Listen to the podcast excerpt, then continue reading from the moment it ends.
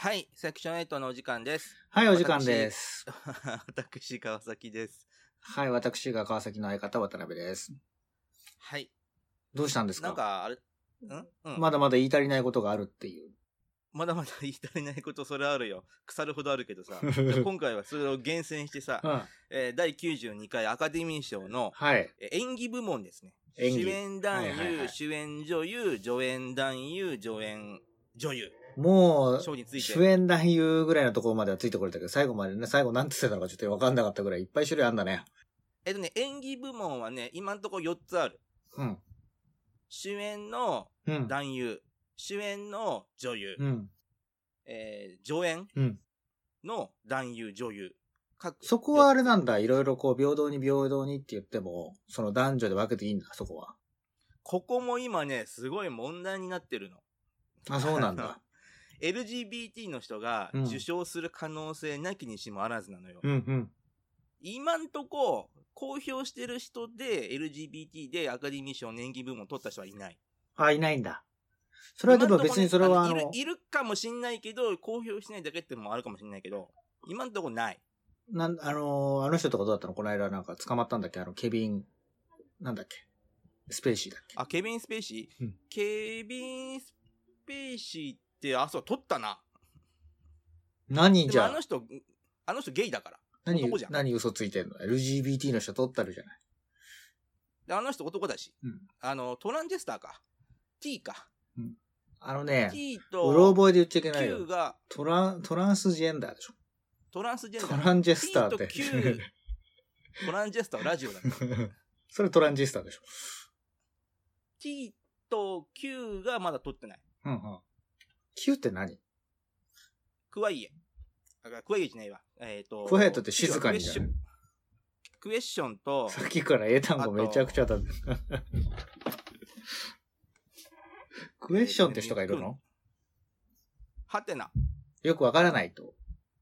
自分でも男性か女性か、どっちか認識がよくわからないっていう人がいるってこと？俺もそんな詳しくないからわかんなかったけど、クエスチョニングって書いてあるね。クエスチョニング、クイアだ。かな ?Q は。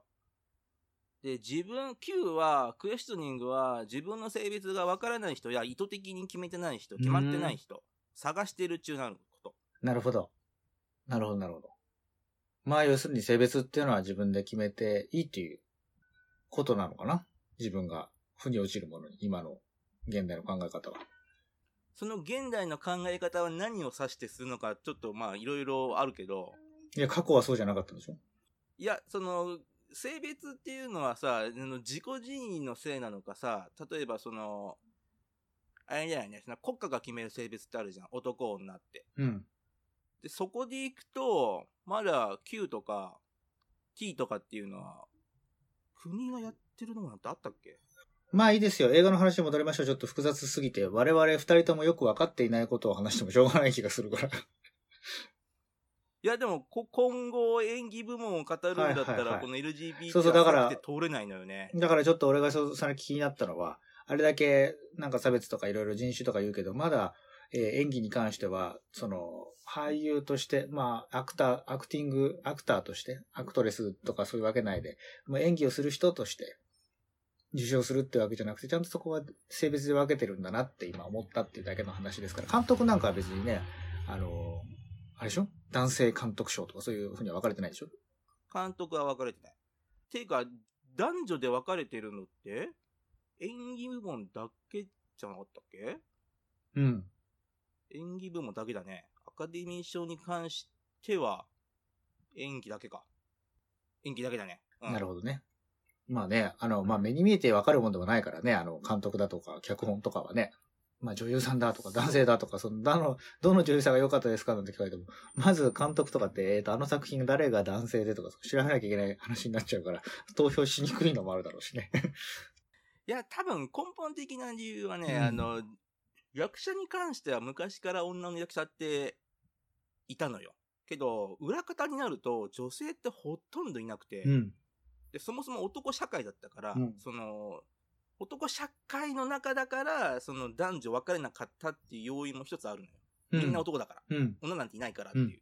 で、演技、まあ役者に限ってはさ、男ばっかっていうのも昔はあったけど、うん。今ね、近代現代的って言ったら、まあ男女両方といるじゃん。うん。だからそれで、その、部門が分かれたっていうのもあるの。うん。だから男女関係ないから、そその他の部門が、その、分かれなかったっていうのは、まあそれはもももちろんその通りなんだけど、うん背景としてはその通りだとはちょっと言えない事情がいろいろある。なるほどね。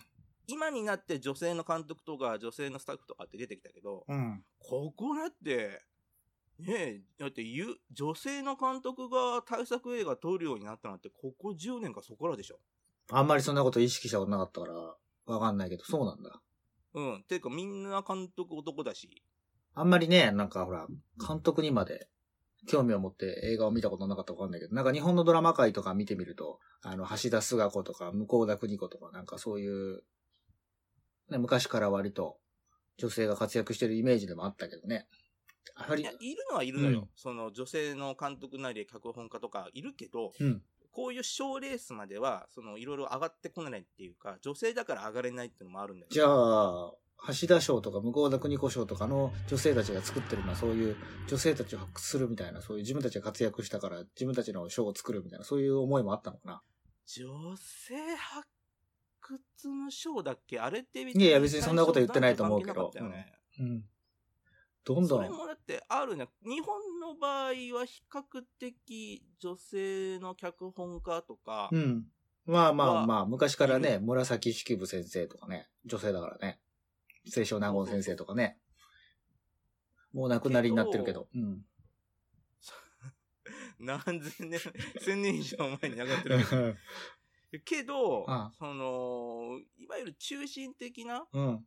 メンバーっていうの,、うんあの映画業界を動かしてるのは男かな？今、日本でも。なるほどね。で、ハリウッドでも男の方が多い。なるほどね。はいはい。それで、数の語りたいことは？いろいろ問題がある、うんまあ、部門なんだけど、うんもう今回は、そういうのじゃなくて、個々の役者の功績について、はい僕ははい。いろいろ言いたいと思います。はい。で、まあ、主演男優賞、今回取ったのは、我らがジョーカーのホアキン・フェニックス。はい。どう？ホアキンの演技は。おたみさん、ジョーカー見たけど。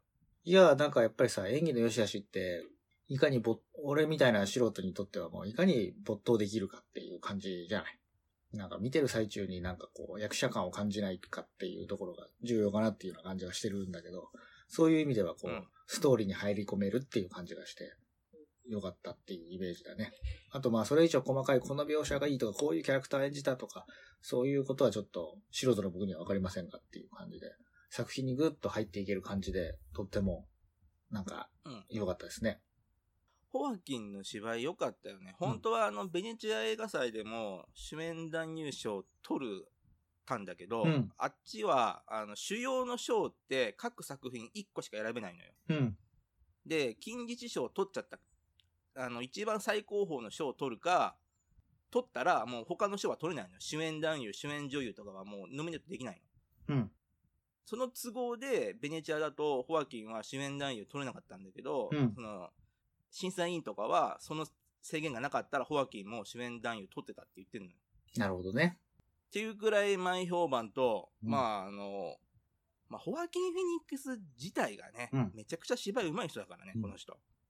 2017年だったかな？の、えっ、と、ビューティフル・デイっていう映画があって、うん。殺し屋の男を演じてるんだけど、ホアキンが。その芝居もすっごい良かったし、なるほどね。ちょっと前で行くんだったら、ハーっていう、あのー人工知能と恋愛するっていう話だったんだけど、うんホアキンがその人工知能に惚れる男やってたんだけど、その時の芝居もすっごい良かったし、うんそれこそあの、誰も見る気もされなかったゴールデンリバーっていう芝居が2019年だったかな。うん。あ、芝居じゃない映画もあるんだけど、その時の主演の、もうホアキンやってたんだけど、うんあのちょっとい頭がいっちゃった殺し屋の芝居とか、うん。ものすごいうまかった。ええじゃあ数も、で、まあ、数も認めるんだない。いや、ホアキンはうまい。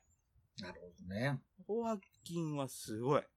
ちょっとでも、変わり者だから、うんみんなからいろいろ嫌われるんだけど、ホアキンはすごい。大体さ、なんかすごい人たちってなんか変わり者だったりするイメージあるね。そうそれとも変わり者だったりする人たちが目立つだけなのかよくわからないけど。目立つのかな？まあ、変わり者じゃなければ、いや、いろいろなチャレンジはできないよねっていうのも一個あるとは思うけどね。なんかね、ジョニー・デップだとかさ。ジョニー・デップはそんなに芝居うまくはないと思うあ。そうなんだ。ほわうん、ちょっと違うかな。そんいや、まあ、ジョニー・デップもいろいろやってるけど、なんかそんな、ホアキンのうまさと比べたら全然違うかなって。まあだけどさ、ベベクトルが違う。なんか、あれじゃん。変わり者か変わり者じゃないかっていう視点だけで見たら、やっぱりなんか、アクション系のそんなに、なんかね、スティーブン・セガールとか別に変わり者感とか別にそんなにしないよね。セガールも、うんなんか、変わってると思うけどな。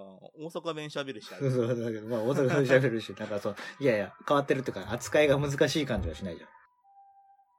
セガールはそんなに難しいとは聞かないけど、まあ、あの、ある程度みんなね、め、あの、売れると扱いがみんな悪くなるらしいけど、ホアキンの場合はね、このジョーカーで、うんあの、リハーサルやりたくないっつって、はいはいはい。あの、揉めたのよ、うん。共演者と。うんうん。ロバート・デ・ニーロがリハーサルがっつりやりたいタイプで、うん。あの、テレビの司会者ね。うん。ホアキンは一切やりたくないってタイプで、うん。でもロバート・デ・ニーロの方が大先輩だから、うん。これいろいろあって、リハーサル一回だけやったんだけど、揉めに揉めてしい。カズ、カズもなんか演技俳俳優なれ、なれそうじゃん。いや、俺リハーサルめちゃくちゃやりたいタイプだから、その点に関してはホアキンと揉める。ロバート・デ・ニーロとは揉めない。俺はどっちかっていうとなんかリハーサルとかやりたくないタイプだと思うな。だろうね。リハーサルやった方がいいよ。で、ホアキンぐらいだよ。リハーサルやらなくて本番で対応できるって。他の人多分対応できないからいや、多分さ、それあの、わかんないけど、コメディアン出身の人とかでも誰か揉めてたよね、確かあの。えっ、と、ビンス・ボーンっていう人とさ、あの、あれ、えっ、と、ブラピの元奥さん。あの、フレンズで出てた。アンジェナ・ジョリー、うん？うん？いや、フレンズで出てたブラピの奥さん。元の。その前よ。あー、ななんだっけ？はいはいはい。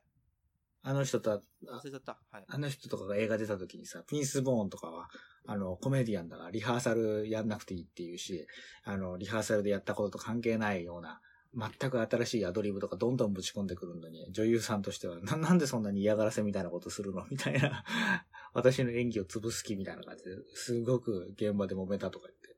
なんか、えそれもよく聞く話だけどね。で難しいんだよね、その辺の相性が。その、結局さ、その、ね、そのリハーサルやらないってって芝居やったとしてもさ、うんこう芝居ってさ、ほら、他の共演者とかの相互作用だからさ、うん。あまりにもスタンドプレイでやってもさ、結局それって芝居映えないのよ。そうね。どんなに自分が上手い芝居やったってさ、共演、一緒に画面に映ってる共演者がさ、大根芝居ってやってたらさ、うん。多分それって評価されないのよ。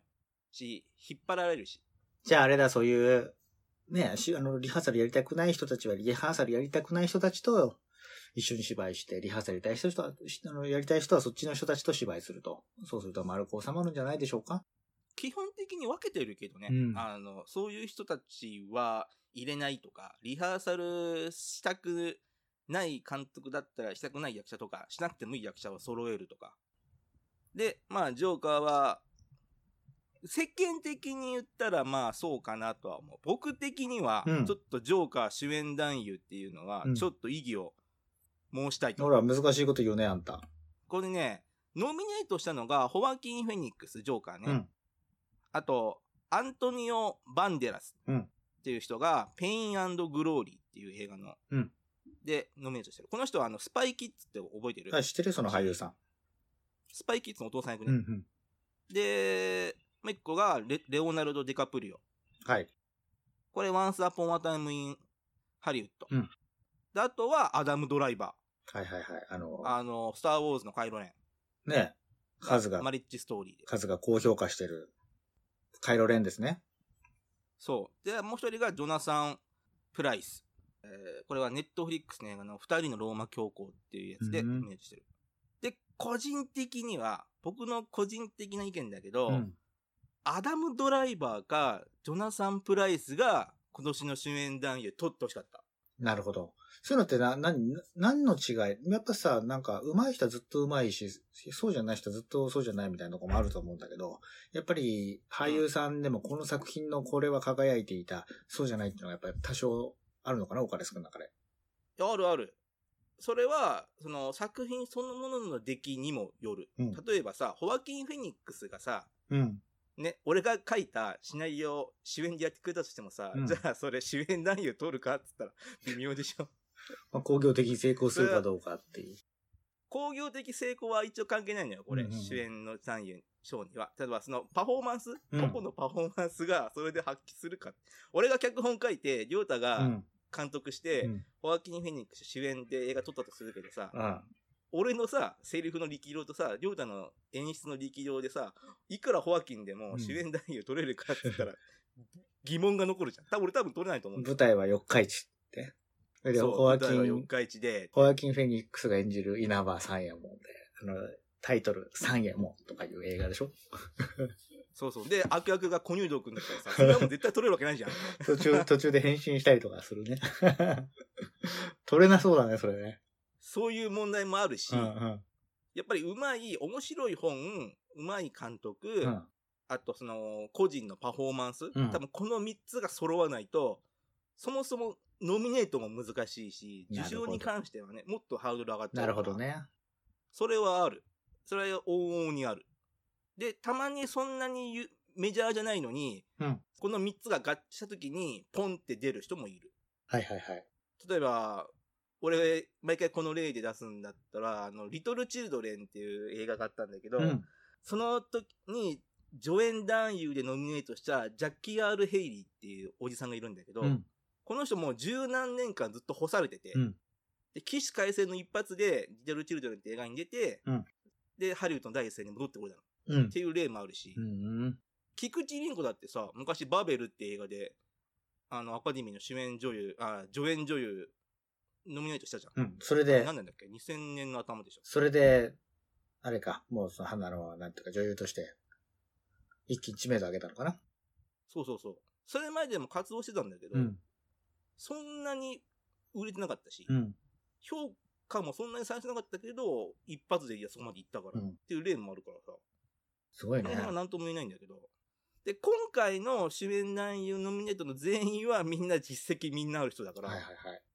ポポットじゃないんだけど、もう。どうなの？あの、やっぱ、ホワーキンとかがこう、演技評価されたりとかしてると、やっぱり揉めたロバート・デ・ニーロとか、助演とか欲しかったな、みたいな、そういう悔しさとかあるのかどうなんだろうね。でも、人によるんじゃない？な あの、多分、その主演男優では揉めないのよ。例えば、うんうんロバート・デ・ニーロが。うん。だって、どう考えてもロバート・デ・ニーロは主演男優の役じゃないじゃん。うん。で、ここ難しいのはさ、Once Upon a Time in Hollywood のさ、うん。ディカプリオが主演男優でノミネートしてるのよ。うん。でもこれってさ、映画見るとわかるんだけど、ブラピとディカプリオのダブル主演なのよ。うん。これ。でも、ディカプリオは後で言うんだけど、うん助演男優でノミネートしてるのよ。なるほどね。で、この辺のがさ、揉めるのよ。じゃあ、あれか、セクション8がポットは、あの、キャストなんとかとかでさ、いきなり俺が主、あの、主演として受賞するかどうかみたいになって、数が勝手に助演とかだったら、おいおいちょっと待ってみたいな話になるんで。逆もそうでしょ、うんなんでカズが主演なのみたいな感じになるでしょ？確かにね、オーシャンズなんとかみたいな、オーシャンズシリーズとかで主演が誰々とかやったらちょっとみんな揉めるだろうね。あれ13人いるじゃん、うんマックス。うんだから、揉めるのよ。まあ、そもそもそんな映画主演賞って選ばないと思うけどね、あんなにわ、わ分かれてるのね。オーシャンズは、え、監督賞はノミネートしたんだったかな？し演技系は、誰かノミネートしたっけ？取ってはない、オーシャンズシリーズでは。あったかもしれないけど。その辺で揉めるっていうのがある。だから多分、今回も、これってノミネートは、あの、さ作品側で選べるのよ。うん。例えば、Once Upon a Time in Hollywood うんの。場合だと、その作品のチーム内で、じゃあ主演男優誰にするかっていう判断があって、うん。ノミネート出してるのよ。うん。一応、このブラピとデカプリオは納得してるはず。このポジション。このポジションでノミネート出しましたっていうのは。たまに納得しない場合もあるんだけど、たまに揉めるんだけど。で、そういうのがある。で、まあ話戻るんだけど、はいはい個人的には、アダム・ドライバーとドンサン・プライスが賞を取ってほしかった。なんでかっていうと、アダム・ドライバー、マリッジストーリーの演技素晴らしかったから。アダムドライバーすごいいつも褒めてるよね。いや、アダム・ドライバーはいい役者だよ。なんでスター・ウォーズ出たのって思うけど。本当に。いやー、よかった。昔から好きだったりしたのかな？あのね、この人ドラマ出身で、僕はあんまドラマ見てなかったから、うん。名前は知ってたけど、で、ちょっとなんか変な役やってたのよ。うんなんかあのー地下鉄で下半身全裸とかになると役とかやってたの。で、ちょっと、そういうの俺、うまいって聞いてたけど、うん。そのドラマ自体がそんなに面白くなかった、そんなにハマれなかったし、そんな、そんな役なの？なんか昔の自分を思い出すようでいたたまれない気分になったとか、そういうこと？いたたまれないけど、ある意味ではいたたまれない。なんで俺あの時ドラマチェックしなかったんだろうっていうのがすげえちょっと自分センスねえなと思ったけど、あんまりそういうなんか際立った変な役をやってるってイメージがあったから、うんあんまり注目しなくて。最近だよ、スター・ウォーズちょっと前あたりにアダム・ドライバーってすごいんだっていうのをいや、スター・ウォーズの時にすごいね。ね。だって、だって俺がアダム・ドライバーっていう名前を覚えてるぐらいに、すごい推してたもんね。そう、だからアダム、スター・ウォーズ、スター・ウォーズだとね、でもなんなんかんなんで、ナインの時のアダム・ドライバーの芝居が一番いいけどね。まあまあまあ、それは。セブンなんてほとんどね、なんか芝居らしい芝居してないし。エイトでようやくこう、顔かとかがちゃんと見えるようになっうんうんて、やってたし、ナインのね、あの、最後の死にかける、死ぬ直前の芝居はすごい良かったよ。やっぱまあそういうね、どういう役柄が振られるかとか、そういうね、その、どういう役割があるかって、そういうところにもまあさっき影響するって言ったけど、そのところが大きいってことだけどわけだね。そう、役割振られるのと、その振られた役を真に理解するっていうのが、ん。やっぱり、うまい芝居っていう必須条件だと思うから。でも、いや、全員このノミネートしてる演技部門の全員は多分それをちゃんとでき、分かっててできる人なんだけど、うん。やっぱそれでも優越がつくっていう、この残酷？うん。賞って残酷だよね。そう、まあそうかな。まあまあまあ。いや、ギャラが変わるのよ。うん。受賞すると。うん一気に跳ね上がるの。うんだからみんな取りたがるのよ。だけどみんな、え、いい生活してんでしょみんなそこのノミネートされるぐらいまでのレベルの人は。ブラピニが取ろうが、ね、ディカプリガが取ろうが、別にギャラが上がろうがなんだろうが、そんな、そこまで大きな問題ではないんじゃない？年収200万円の人が250万円になるかみたいな方が大きな問題なんじゃない？いやいや、跳ね上がるよ。いい人でも。ガンと跳ね上がるの。まあ、跳ね上がりすぎて役がもらえないっていうのもあ悪い例もあるんだけど、まあ、アダム・ドライバーはとてもいい役者。うん僕は好き。で、マリッジストーリーって、その離婚する夫婦の話なのよ。うん。で、アダム・ドライバーは、あの、演劇の演出家やってんの。このうん。映画だと。で、そのまたね、いいのよね。その、ちょっと、家庭での振る舞いと、劇団での、その、主催っていう振る舞いの、うんこの、微妙な違いっていうの。うん。ちょっと、あの、仕事のやつを家に持ち込んじゃって、うん。ちょっと険悪な感じになるんだけど、うんいやそのね、その芝居もね、すげえうまい。うん。てか、あの、びっくりした。俺最初ド、ドキュメンタリーかと思った。うますぎて。そうか、ドキュメンタリーかと思ったってすげえな。それなかなかのうまさだよね。すごい。本当アダムドライバーすごい。なんでスターウォーズ出たんだろう疑問なんだけど。まあまあ、あれだけうまかったら、それはね、出したいよね。うんスターウォーズに。っていうかまあ、どんなね、人だって、上手い人を出したいって、あえて下手な人出したいっていう人なんか一人もいないでしょ、きったまになんかいるけどね、なんか、え？みたいな。と。作品と名前は言わないけど、うんえ？っていうの。俺、わざと下手な人出したかったの？みたいなま、まあ、多々あるよ。に日本でもハリウッドでも、どこの国でも。え？っていう。まあ日本でもなんかいろいろ、ハリッドでもバーター、かなって思うけど。下北沢のアングラ劇場でも、まあいろいろいますよね。下北のアングラ劇場は、あんまそういう感じない。ちょっと、うわ、なんか、具体的な名前出せないけど、あの、あー、あーっていうのは、いくつか見たこと。これも名前出せないけど、名前出せないけど、絶対これ名前出せないけど、うんななんでお前ここにいるの？みたいな感じはあ あるし、ねはあまあまあまあまあまあ。なるほどね。出せ、絶対出せないけど、ある。で、たまに映画もある。うん。その、バンコク関わらずなんでお前いるのってはある。だったら俺出せよって数思ったりしてんだわ。いや、だったら、俺出すよ。だって、俺でもオファー、ね、うん。オファーだけは出してもいいんじゃないの？って。まあね、仕事ってね、こなすことより、あの、いただくことの方が大変だったりする側面もありますから。そこはね。だから、なんか、いろいろうまいんだろうね。うんその、事務手続きとか、もろもろうまい。まずアダム・ドライバーよかった。あと、ジョナサン・プライス。うん。これ、二人のローマ教、これ実実話の映画で出てるんだけど、うんジョナサン・プライスはね、俺もそもそもこの映画でノミネートしてほしくなかった。うん。ドン・キホーテを殺した男っていう、完成するまで15年ぐらいかかった映画があるの、うん。うん。それを、が去年、やっと完成して公開したの。すごいね。それなんか、15年も経ったら、もう例えば最初、おじいちゃんおばあちゃんの役とかでオファーしようかなと思った人が、もうおじいちゃんおばあちゃんすぎちゃうよとか、そんなんなりかねないよね。最初にオファーした役者はもう死んじゃった。そうだよね。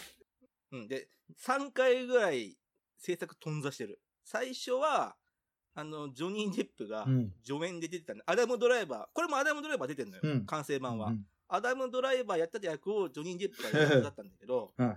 クランクインして1週間ぐらいで、なんかね、制作中止になっちゃって、うん。そういうこの苦難を乗り越えた映画があるんだけど、ようやくジョナサン・プライス主演で、自分はドン・キホーテだって思い込んでるうん。うん。人。で、アダム・ドライバーは、その、映画を撮りに来た監督。うんっていう、その、なんか、その二人が出会って、うんでまた、現実か虚構かわからない世界に二人で入り込んでいくっていう話があるんだけど、うんその時のドナサン・プライスがすっごい良かった。で、俺は多分これでアカデミー賞ノミネートは確実だって思ってた。うん。で、蓋開けたら違う映画でノミネートしてたからすげえびっくりした。そっちなんだと思って。すげえな。じゃあ数の予想も結構外れんだな。当たらないよ、こんなの。だって、わかんない。まあこ好みだからね。俺の好みと、あと、これもロビー活動なのよ。うん。お金割いて、いろんなとこにアピールしてるのよ、みんな。うん。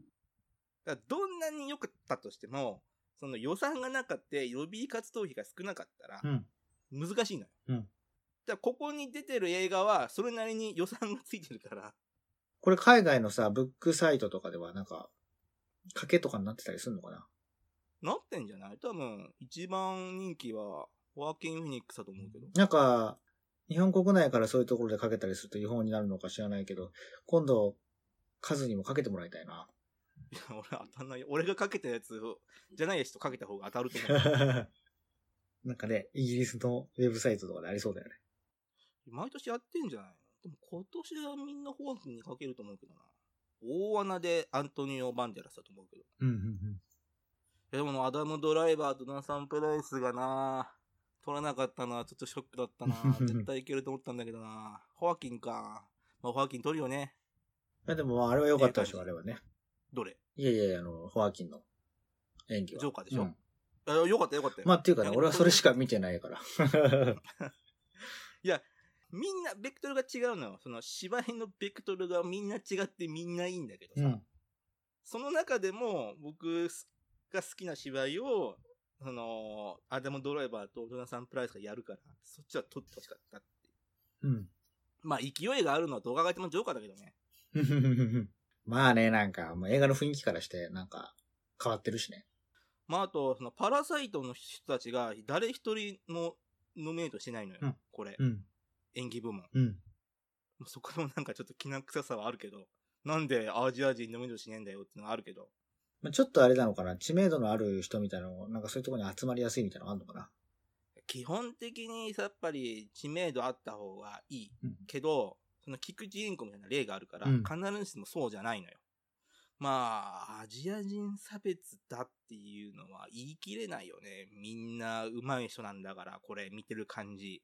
なんか、なんでこいつがっていう人いないから、うんうん。なんかその辺言いにくいんだけど、なんかね、若干納得できない部分もまあ、ああるにはあるの、あれじゃん、なんか知らない人たち、知らない人を見ると、この、ね、なんかこう、誰が良かったですか？って言った時に、あの、作品は思い出せても、なんか、こ個人名のこの俳優さんって名前も知らない人だとさ、なんか投票するんであれば、となんか知らないうちに投票しづらくなるみたいな、そういう側面もあるかなと思ったんだけど。やっぱ名前を知ってる、今回のあの人のあの演技は良かったね、じゃないけどさ、そういうすでに知ってる役者さんとかだとそういうふうに投票をしようかと思った時には、なんかこう、思い出しやすいじゃないけどさ。まあ、普通の選挙と同じでね、うん。名前書きやすいよね。これ名前書くかどうか知らないけど、まあ、丸振るなりね、イメージはしやすいから。そうだ、ついね、知らない人ばっかり出てると、その作品としての記憶は残っても、あの誰々のあれが良かったみたいなのっていうのは、なんか名前知って、その人の人となりを知ってたりとかしないとなかなか、そういうね、投票するものであればそういう側面もあるかな、なんて。そんな気がしましたね。でも、まあでも、まあ、このノミネートは、まあ、若干文句言い方いいけど 枠を、枠をふわ増やせぐらいしか言えないよね。男女で分けるんだったら、なんか主演、えー、男性アジア人、えー、俳優賞とかそこまで分けた方がいいって。いやいや、違う違う、ノノミネートの数を倍にするとかさ。そっち。そっちね。細分化じゃなくて、うんあの、ただただノミネートの人数を増やしてほしい。うんもうそうすると、そうするとまた、なんかね、細分化しすぎて、う ん票が割れるんだろうけど。かな。で、まああの、主演女優は、えーレネー・ゼルウィガーって人、はいはいジュディ、あの、オズの魔法使いの、えーとドロシーやってた、うん一番有名な白黒版かな、うん。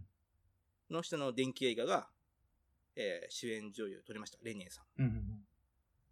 で他あの人はねなんか電新気みたいなそういうのがやってるイメージあるね、いつも。そうだっけ？なんかブリブリジット・ジョーンズの日記の人じゃなかったっけ？違ったっけ？そうそうそうそう。まああれ電気じゃないか。し あれ電気じゃなくない？フィクションじゃない？あれ。え、あれ何？実話なの？実、いや、一瞬今実話かなと思っちゃったけど、違うか。実話じゃないんじゃない？そうかそうか。間違えちゃっあと、シンシア・エルボ。あのハリエットっていう黒人の女性のやつ。あと、スカーレット・ヨハンソン。もうはいアベンジャーズですね。はいこれもマリッジストーリーの主演で、主演女優で。アダム・ドライバーの奥さん役やってたの。た。うん。あと、シアーシャ・ローナン。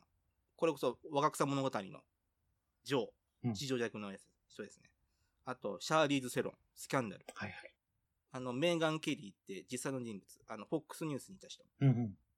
これやっぱね、あれだよね。今回、レネー・セルビガーか、ゼルビガーが取ったけど、うん。スカーレット・ヨハンソンが今年すごくてさ、うん主演女優賞にもノミネートされの、助演女優賞にもノミネートしてんのよ。うん。今年はスカーレット・ヨハンソンの年だったっつっても過言じゃない。うん。まあ、一個も取れなかったけど。助演女優はジョジョラビット。主人公のお母さん役でノミネートして。うんでもこれ取れなかったんだけど、スカーレット・ヨハンソンもね、なんか賞レースの常連になったよね。昔そんなに上手いと思わなかったけど、やっぱ 年取って数こなしたら急に上手くなってきたよね。びっくりした。この人あれだよね。たけしと共演してた人だよね。そう、広角機動隊で共演してた。スカーレット・ヨハンソンもさ、すごく叩かれるんだよね。うん。広角機動隊主演やった時に、もともとさ、あれって全員アジア人なのよ。うん。日本日本だから舞台が。でもアジア人の役を白人のスカーレットがやったからってすごい叩かれたの。うんでもさ、俺あれ見たんだけどさ、うん舞台が日本じゃないよね、あれ あの映画。まあ、ちょっと俺詳しくわかんないけど。そうなんだ。舞台どう考えてもいや、原作としては、こう、アニメはあれだよね。あの、近未来の日本が舞台ってなってるよね、設定は。いや、もう近未来じゃないよ。あの、2020年だよ。そうそうほんと、つい、つい、だからその。あれだよね、せあの、こうあの、広角機動隊自体が、あの、その世に出回った頃にはさ、近未来の日本っていうのが舞台ってことだったよね。80年代に、だからうんそうね、近未来だった当時は。で、たけしえ、たけしは日本日本語しか喋んないし。あれはね、あの、オファーがあった時に最初英語で喋ってくれってオファーが来たんだって。うん。で、たけしが普通に出たくなかったから、うん。あの、日本語じゃないと俺はやらないって言ったんだって。うん。そしたら監督が、じゃあ、じゃあ日本語ですよって言ったから 出出たんだって。それは、たけしのジョークみたいなもんじゃない。いや、こと、手よく断ろうとしたらまさかの通っちゃったから、出たんだって。で、た、あれもさ、俺、スカーレット・ヨハンソン叩かれるのもちょっとわかんないしさ、あれ、北野武叩かれていいのよ。うんあれ、全然役違うぜ。あの、荒牧っていう、うん。広角機動隊のリーダーの役やったんだけどさ、うん。アニメ版も原作もさ、荒牧あんな感じじゃないの すげえく、すげえ崩して芝居してんの。なんかあれだよね。あっちの方が叩かれると思うけどな。俺はその広角機動隊のその、なんていうの、その詳しくは見てないけど、レビューを見たときにさ、コメントとして外人が書いてたのが、なんか、日本人のなんかコメントから北野が何言ってるかわからないみたいな、そういうコメントがあったけど、北野はそういうセリフにそういう問題があるような俳優だとは知らなかったわ、みたいなさ、こと言ったけど、みんな翻訳だったりとかするから、みんなそういうたけしのあの滑舌の悪さなんか知らないんだって。そうし、まあ、滑舌は悪いけど、芝居はうまいよね。それは認めざるを得ないけど、なんかね、そんな、でもまあ、ハリウッドの第一線にいるアジア人の俳優からしたら、うんまあ、スカーレット・ヨハンさんがやるのたまったもんじゃないのはわかるうんんだけどさ、うんデスノートも実写版の時も叩かれたじゃん。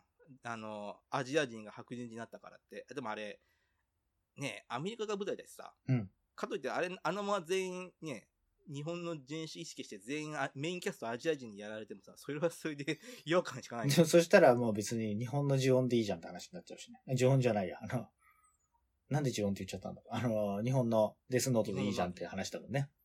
ちょっとああ。全員アジア人だからね。ああアニメを、アニメをそのまま吹き替えてやってくれって思うけどそ。れ呪音って言った理由は、呪音のリメイクなんかも全部白人だったね。あの、リングとかね。あの時代はまだそんなのなかったのかな。いや、あの時代もあったけど、あそこ、でも逆にさ、その、舞台が日本でさ、うんそれなのに白人が、全キャスト白人とかやるって言ったらふざけんなと思うけどさ、舞台がアメリカなんだからさ、多少の人種の変更はね。え、呪音とか確か舞台なんか代々木みたいな話だったような気がしたけどね。あれ、我々の地元じゃないと思って。何？実写、ハリウッド版も日本なの？確かそんな気がしたけど。え、あれ日本なの？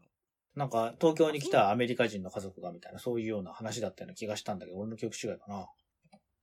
じゃあじゃあもうアジア人でいいじゃん。それこそアジア人でいいじゃん。それ、と叩かなかったんだ。ん？それこそはもう、もうアジア人でいいっていうかリメイクしなくていいじゃん。ここまで日本でこだわるんだったら。そうそう、だから我々のホームタウンの代々木の新宿南口駅前商店街とかね、その辺が使われてたような気がしますよ。まあまたちょっと俺が話すとまたずれてしまいましたけど、そういうこともああの、あの時代はまだあれだったかもしれないね。そうね、今よりも、そんなに、問題は問題だけど、そんなに、その、大手スタジオ側と、まあ世論っていうのかな、そこまで問題意識にはしてなかったかな。でもね、その、難しい。進撃の巨人も今度ハリウッドで実写化するじゃん。うんうん。で、あれは、あのーミカサがアジア人設定なんだよ。ミカサと、兵長が確かアジア系なのよ。でもそれはさ、なんか読んでてもなんか、むむしろそんなにアジア人がいるのかなってぐらいに、も元の原作からして何人だかよくわかんない感じがするよね。しかも舞台がなんか割とヨーロッパみたいなさ、そういう街の作りとかだし、なんか別にアジアって感じしないしね。まあ、絵の描き分けもそんなに人種意識して描き分けてないっていうのもあるし、で一応設定だと、ミカサと兵長がアジア人のはず。アジア人じゃないけど、い今で、ここで言ううちらのアジア系みたいな感まあね、ドラゴンボールとかみたいなものはね、もう全然アジア人の、アジアの話でしょみたいなことはまあ明らかだけど。じ。ドラゴンボールに限っていろいろあいつらサイヤ人だからな。ねややややこしいよ。だけど言っと実写版のドラゴンボールは一つひどかったけど。ね、だけどほら、やっぱ孫悟空という名前といいさ。でも、ブルマとかは、あれアジア人なのかなその辺がわかんないねなのかあの辺がちょっとややこしいんだよね。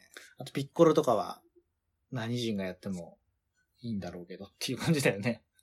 これはだってね、ノメック星人だから。そうそう、完全な海王様とか別に誰だっていいよね。海王様はそもそも人がやるかどうかもちょっと若干怪しいところ。海王様も CG、CG で。海王様またウィル・スミスにやってもらえないよって感じだよね。アラジン？あの、青青くしてまたその感じで海王様とかやってくださいみたいアラジンのウィル・スミス、よかった。なんか俺、あんまり好きじゃないな、あれ。な。青すぎた青すぎたっていうか、あの、ほら、オリジナルのうんアラジンの役者が良かったから、もう死死んじゃったけど、うん。見たかったな、あれ。なるほどな。いや、やっぱり数もいろいろ苦悩しているね。なんだ、なに、なんだ、この。いやいや、アカデミー賞に対して。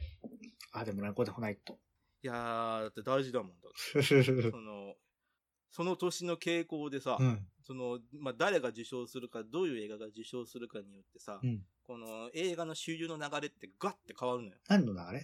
あ、映画の主流？え映画の主流の流れ。はいはいはいはいそのみ見る側のこういうのが流行る、見たいっていうのと、作る手側のこういうのを作りたいっていうのが流れが一気に変わったりするのよ、うんうんこうで、今年だと、そのアジア、まあ、韓国のパラサイトが、まあ、あの一番賞、うん。作品賞を取ったから、そういうアジア系の流れっていうのは確実に変わるのよ。うん。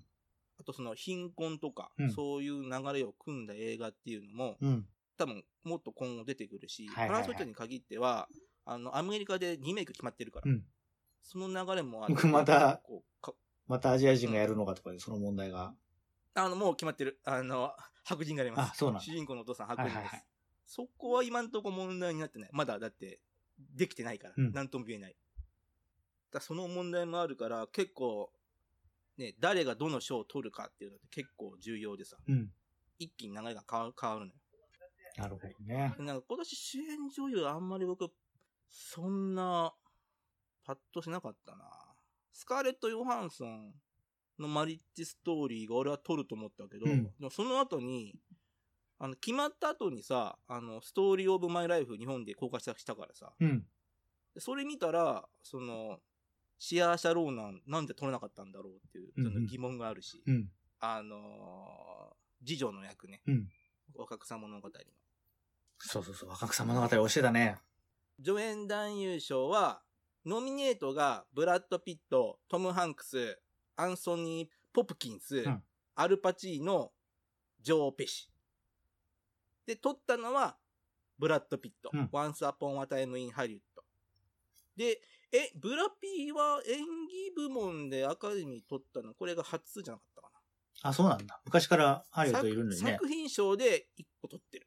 それでも夜は明けるで作品賞取ってる。プロデューサーとしては取ってるけど、えっ、と、演技だとこれが初じゃなかったかな。ノミネートは過去もあったと思ったけど。あれ取ってたっけ？ブラピー。うん、取ってないわ。で、トム・ハンクスの映画だけね、まだ日本未公開だからね、俺見れてないの。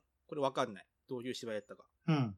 で、アンソニー・ポプキンスはさっきも出た二人のローマ教皇。うんでベネリクト16世役でやって、ノミネート。アルパチーノはアイリッシュマン。で、これもネットフリックスの映画で、これ実際の人物のジミー・ホッファって役。あと、ジョー・ペシもアイリッシュマンで、実際のギャングだったラッセル・ブファリーノ役でノミネート。あれ？でもこれ、あれだね。これ、ブラピのワンスアポンアタイムインハリウッドでノミネ、受賞は俺も納得。うんブラピこれ芝居すっごい良かった。ブラピって昔から演技上手い人だったの？デビュー初期はそんなにでもなかった。ただただめちゃめちゃかっこよかったけど、で、90年代入って自分でこう、プロデュースとか、うん自己プロデュースやるようになってから急に映えた。へえ。かな。でも、なかなか賞は、ノミネートはよくされてたんだけど、実際に賞を取るのは演技でね、うん。今回が初。てか、まあ意外。うんまだ取ってなかったんだっていう意外と。でも、個人的にはあの、アドアストラでの主演男優賞ノミネートが僕は理想だったけど、うん。一切アドアストラ 一個もかすってないから、あんだけ俺が押してて、俺なんかも映画館で見たのに、何なんだろうね。なんかちょっと納得できない。まあ納得してるけど納得できない感がブラビにはあるね。なるほどね。おかしいな。うんで、アイリッシュマンもさ、これ、もう70代とか80代の役者が、いや、演じてるんだけど、これなんかね、CG でね、若返らせてるのよ。うんで、それなのに、大半のシーンが若返ってるのよ。うん CG で。それなのに、この、演技部門ノミネートっていうのはちょっとどうなのっていう。いや、確かにやってんのよ。元の芝居は、本人たちがやってるんだけど、画面に映る大半は加工された映像なのね、これ。アイリッシュマンとかは。うん。でそれなのに演技の賞にノミネートっていうのは、うん。ちょっと若干どうなのよ問題があるんだけど。で、アイリッシュマンは視覚効果でもノミネートしてるはず。ちょっと待ってね。うん、視覚効果賞でノミネートしてて、これ取れてないのよ、視覚効果は。うん。1917が視覚効果賞取ってるんだけど、なんかどっちかっていうとね、アイリッシュマン、視覚効果賞でよかったんじゃないのっていう。実際の映画見たらわかるんだけど、ほとんど若返ってるから、みんな、皆さん。はいはいはい。なんかちょっと、もう、確かに、アルパチーノもジョーペッシも芝居うまかったけど、なんかちょっと、納得できない。けどまあ、しょうがない。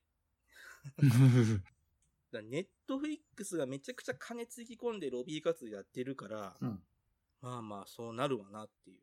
もうネットフリックスは欲しくて欲しくてたまらないのよ。賞受賞っていう実績が。アマゾンも欲しくて欲しくてたまらないのよ。うんでもアマゾンは映画部門センスないから、うんなんだかよくわからない映画作って、なんだかよくわからないまま押して、なんだかよくわからないまま賞を取れないっていうのが続いてるんだけど、うん。ネットフリックスは多分、なかなか。いろんな。世界中の映画祭に喧嘩売って、あの映画買ってるから、うんその魚。Once Upon a Time in Hollywood は見た方がいいよ。あの、3時間ぐらいあるけど。数のいいおすすめする映画、みんな長いんだもん。90分とかないの？マリッジストーリーが2時間ちょっとだった気がする。うんで、助演男優。次、助演女優です。はいはい。えーローラ・ダーン。マリッジストーリーの弁護士。離婚弁護士ですね。が、受賞。うんで、ノミネートには、キャシー・ベイツ。えっ、と、リチャード・ジュベルっていう、これも実話の映画で、うん主人公のお母さん役やってた人がノミネート。さっきも言ったスカーレット・ヨハンソン。ジョド・ラビット。主人公のお母さん役でノミネート。ローラ・ダーンって俺知らないから今調べたら、身長179って出てるね。でかいね。あ、そんな高いな。ジュラシック・パークに出てた人。うん。ああ、なんか見たことある。そうなんだ。で、えっ、と、フローレンス・ピュー。これも、あれですよ。うんあの、若草物語ですよ。エイミーですね。三女のエイミーやってる人。なるほどね。はいはい。で、もう一人が、マーゴット・ロビー。うんこれ、あれですよ。あの、ハーレー・クイーンやってる人。うんけど、今回はハーレー・クイーンじゃなくて、スキャンダルっていう映画の、ケイラ・ポシュ・ピシール役。スキャンダルは実話だけど、このマーゴット・ロビーがやった役は多分架空の役のはず。なるほど。はい。で、まあ、ローラ・ダーン、マリッジストーリーの弁護士役なんだけどさ、これあんま出番ないのよ。うん。印象に残る芝居やってるけど、出番で言ったらほとんどないのね。うん。で、もう一個、ローラ・ダーンって、あの、若草物語の、に出てて、これお母さん役で出てるのよ。うん。お母さん役の方が出てるのよ。うん。なぜかこっちでノミネート。なぜかこっちで受賞っていう。ポジション的には同じ助演女優部部門のはずなんだけど、マリッジストーリーで。うん。撮ってるね。これなんか多分いろいろせ政治的なな のが見え、見え隠れするけど、ネットフリックスが押したんだろうね。るほど。それ押したとかもそういうこともできるわけですね。要はさ、選挙と同じだから、うん金があった方が有利なのよ。確かに。これみんな DVD 配るのよ。うん。そのノミネートした段階でも、ノミネートする前でもそうなんだけど、こう DVD 配って、このローラ・ダーンのこの芝居がどこにいかに素晴らしいかっていう、うんこうのがセットでついてるの。それをアカデミー会員5000人。金があったら5000人に回れるのよ。うん。金がなかったら全員配れないから。確かに。金があるとこが有利なのよ。で、キャシー・ベイツのね、リチャード・ジュエル。これ、イーストウッドが監督した、これ実話なんだけどさ、うん。なんか、90年代だと思うんだけど、アメリカでさ、なんか爆弾テロが起こったのよ。うんで、このリチャード・ジュエルさんっていうのが、その爆弾見つけて最初に避難しろって言った英雄だったんだよ。うん。でも、この人ちょっと変な人で、なんか、自分が犯人みたいな、この、いらぬ言動とかをやっちゃう人なのよ。うん。実際はあの犯人じゃないんだけど。で、なんかそういう疑わしい面があったから、英雄から一転して、爆弾魔って思われて世間が叩かれるっていう映画があるんだけど、うんそれの叩かれる主人公のお母さん役うんをやったキャシー・ベイツさん、すっごい芝居良かったよ。俺多分この人撮ると思った。まだ外しちゃった。外した。俺多分俺の予想は当たんない。スカーレット・ヨハンソンもジョジョラビットも良かったけどね。フローレンス・ピューなんかね。だから、あの、若草物語は、誰がノミネートしても不思議じゃないし、誰が賞取っても不思議じゃないんだけどね。みんな取らなかったね。一生、一生だけだったね、取った。まあね、だから、なかなか割れちゃうとね、これというふうに決め決めかねちゃうのかもしれないね。誰が取ってもいいなっていうとさ、この人だっていうのは、票がもしあったとしても、分散しちゃわないそう、分散。前にさ、あのー撮影監督部門でさ、うん。同じ人が、んあの、全く同じ人が同じ年に違う映画で2本ノミノミネートしちゃったのよ。うん。で、結局それで票が割れてさ、その人は賞取れなかったんだよ。うん。そういう例もあるからさ、選挙やったらそうじゃん。なんか、うんね、自民党の議員2人、選挙、選挙区出てさ、2人当選で2人行ったらさ、結局、全員落ちちゃったってこと？そうね、あの、そういう、自民党だけじゃなく、保小選守挙区制だとね。保守系の人とか、あの、革新系の人とかで票を割ることはよくあることだね。なんか自民党の方がなんかイメージあるな。なんか、いけると思ったらいけなかった。都知事選とかだとやっぱりほら、なんか宇都宮さんとか山本太郎とかさ、その辺の革新系の人たちで票を割ってさ、で、あれだよね、もしだけど小池百合子と、あのー誰か他の保守系の人が、えー、なんかね、維新とかでしたけど、その辺で票を割るみたいなことは言われてたね、この間だったら。いや、あれ結局蓋開けたら票割れもクソもなかったまあまあ、知名度が違いすぎる。統一化、統統一化したとしてもさ、えダブルスコア近く差があったでしょ、うんあれ。東京の人あれだね、なんか、ある意味寛容だよね。なんか、よく、ねまあ、なんかあんまり学歴とかには興味ないかなって感じ。学歴もそうだし、コロナ対策ね、なんか、さも実績ありますって本人振る舞ってるけど、特に実績ないしね。言ったなと思って。まあ、誰がやっても同じだと思ったのかな。まあ、消去法で他の人よりはっていうところがあったのかもしれないね。究極の、毎回都知事選って究極の消去法だよね。なんか、そうかななんか、やっぱり、猪瀬さんが出たぐらいまでの時は、やっぱりなんかその人になってほしいっていうのがあったんじゃない？あ、そう。で猪瀬さんの時も宇都宮さん出てたじゃん。うん、だけど、猪瀬さんになってほしいっていう人も多かったんでしょなんか史上最多の得票数とか。あ、そうなの、うん、400何万票っつって。へえ、それが結果がそう。5000万円、あカバンに入らなくてやめたのかそなんかそれもそれで、なんか、まあそっか。東京大変だね。まあちょっとまた本題戻りましょで、個人的に上演女優賞一番びっくりしたのがさ、うんマーゴット・ロビーがスキャンダルでノミネートしてるんだけどさ、う。うん。これマーゴット・ロビーって、あの、この年で言ったら、あの、ワンス・アポン・ア・タイム・イン・ハリウッド うんのが一番の当たり役って言われてたのよ。うん。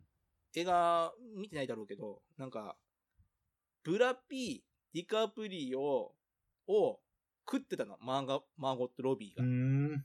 実際に同じ共演するシーンってほぼないんだけど、うん。単独で出てるんだけど、もうめちゃくちゃ食ってかかってたのよ、芝居が。なのに、スキャンダル。まあ、スキャンダルも映画も、あの、フォックスニュースの社長がさ、セクハラ、長年セクハラやってたっていうのを告発するっていう、本当の話があってさ、うんその映画なんだけど、うんでマーゴット・ロビーも、あの、社長にセクハラされる役で出てたのよ。うん。で、もうその芝居もすごかったんだけど、あ、こっちなんだっていう。スキャンダルでノミネートで取れなかったのかっていう。ね。なんかいろいろはい。まあ結構ね、スキャンダルっていうところが、今ハリウッドはその辺が大きいみたいね。スキャンダルの監督自身がね、あの、保守寄りの男性なのよ。うん。普通こういう映画ってさ、女性でリベラルな女性が撮るっていうのが、まあある種の、まあ、規定路線って言った言葉は悪いけどさ、うん。なんか、大体女性が撮るって言った方が、こう、理解とか、うん。それこそ制作費集めるに関してもさ、うん保守派の男性が、そのセクハラ問題に映画撮るって言ったら、なかなか厳しいもんがあるのよ。もうその時点で、あ、そういうことね。その時点でちょっとえってなるじゃん。いやいやいやいやって、これ、保守派男性批判の映画だよって、保守派の男性が撮るのっていうのがあるからさ。それなのにスキャンダルは、その制作陣が、その保守派の男性こそ、こういうセクハラ問題、うん保守派のテレビ局のセクハラ問題を撮ってほしいってうんいうオファーがあって、それに答えたのよ。うん。その監督がね。うん。で、映画見たんだけど、確かにすごいいい出来だった。びっくりした。なるほど。で、マーゴット・ロビーの役もすごかったし、うん。まあ、ていうかまあ本当に悲惨なんだよ。で出てくる女性、出てくる女性、みんな本当に悲惨な経験しかしてないのよ。なんかもう本当に、スキャンダル見て全然元気が出ないんだけど、うんなんかもう絶望しか感じなかったんだけど、そのでも、絶望の中にこの立ち上がる勇気っていうのが、まあよく立ち上がったなっていうのが本当感心するんだけど、そういう中でのマーゴット・ロビーっていうのは、み、なんかね、本当に悲惨な役だった。で、それでもスキャンダル自身もノミネート多いから、このミーティー運動のさ、うんミーティー運動の前なのよ、この FOX ニュースの事件って。うん。1年かそこら前なの。うん。で、ある種の発端となってる事件なのよ。この、い世の中の流れが変わり始めた事件っていうのが、うん。この FOX ニュース。あの、FOX ニュースの社長が長年セクハラやってて、うん。で、それで告発して裁判になって、うん裁判は和解したんだけど、結局社長を解任されて、なるほど、ね。今もう完璧に経営退いてるんじゃなかったのっていう事件があって、その映画が、を2019年に持ってくるっていうね。で、まあ多分この映画自身も MeToo 運動がなかったら、多分客取んなかっただろうけど、まあ、それだけ世の中関心があるから、その辺のネタがね、こう、売れるというか、そういうものでもあるんでしょうね。そうね。でもやっぱこう、マーゴット・ロビーも良かったけど、なぜ、ワンスアポンアタイム・イン・ハリウッドじゃないんだって、この、なんだろう、あワンスアポンはタイム・イン・ハリウッド俺3回見たからね、映画館で。スキャンダル、1個しか見てないんだけどな。なんか、思い入れが、人が、思い入れがあるとダメだね。人って、なんか変な肩入れしちゃうから、良くないねっていうのが。かつなんて思い入れの塊じゃん。いや、思い入れの塊だよ。そんな感じだよね。まあ、そんな感じなんですけど、やっぱ、演技部門が一番見てて分かりやすいと思う。その、なんか、うまい、すごいっていうのが。まあまあまあ、普通の人にもね。うん。だから、ぜひとも、賞を取った人の芝居と、賞を取れなかった人の芝居を見比べてって言うと変だけど、なんかそうやって見ると、こう、この年の方向性とか、うん。この時代の流行りっていうのが、これ結構一発でわかるから、うんこれはちょっとぜひとも過去作とか振り返って見てもらえれば、映画を見るのも楽しくなる楽しくなるのではと思います。よりま、よりね、マニアな目線で映画を見てくださいという川崎さんのメッセージをいただいたところでわーわー言っておりますが、お時間でございあます。ですか、お時間でございます。いや、マニアじゃなくて、これ一番ハードル低いと思うよ。芝居見るの。マニアは衣装を見るからね。本当？まあまあまあ、マニアの入り口ってぐらいにしとこうかな。怖いな、そこまで行くと。いや、怖いよ。俺だってその嫌だもん、そういう衣装とか、熱心に見てる人と話すの。俺こうやって怖いいや、だけどなんかアニメ、アニメの君の名はの回に関してはもうそれに近いところがあった感じしたけどね、君はね。あれはほら衣装とかと関係ないけど、デザインの作画が誰みたいな、そういう、うわっていうレベルだったような気もしたけど。いや、今回はあれだよ、そのさ作画のことを言ってるからね。言い換えたら。ああ、まあそういうことか。ホアキン・フェニックスが。なるほどね。いや、分業とさ、うん分業じゃないって差は結構でかくてさ。はいねジョーカーの役をさ、うん分業で変わる変わる違う役者がやってたらさ、ちょっとなんか、金返せ。まあそういう映画もあるけど、まあまあ、そこはね、わ分けて考えなきゃいけないんですよねそういうこと。でございますね。ということで皆さんも、まあまあ、なかなかね、劇場はなかなか足を運ぶという習慣がコロナのせいで減っているかもしれませんが、まあ、その分、いろいろね、ネットとかでは見やすい環境も整ってきているので、皆さんそちらで、かつ川崎を信じていろいろ見てください。はい信じてください。じゃあありがとうございました。どうも。はい、ありがとうございます。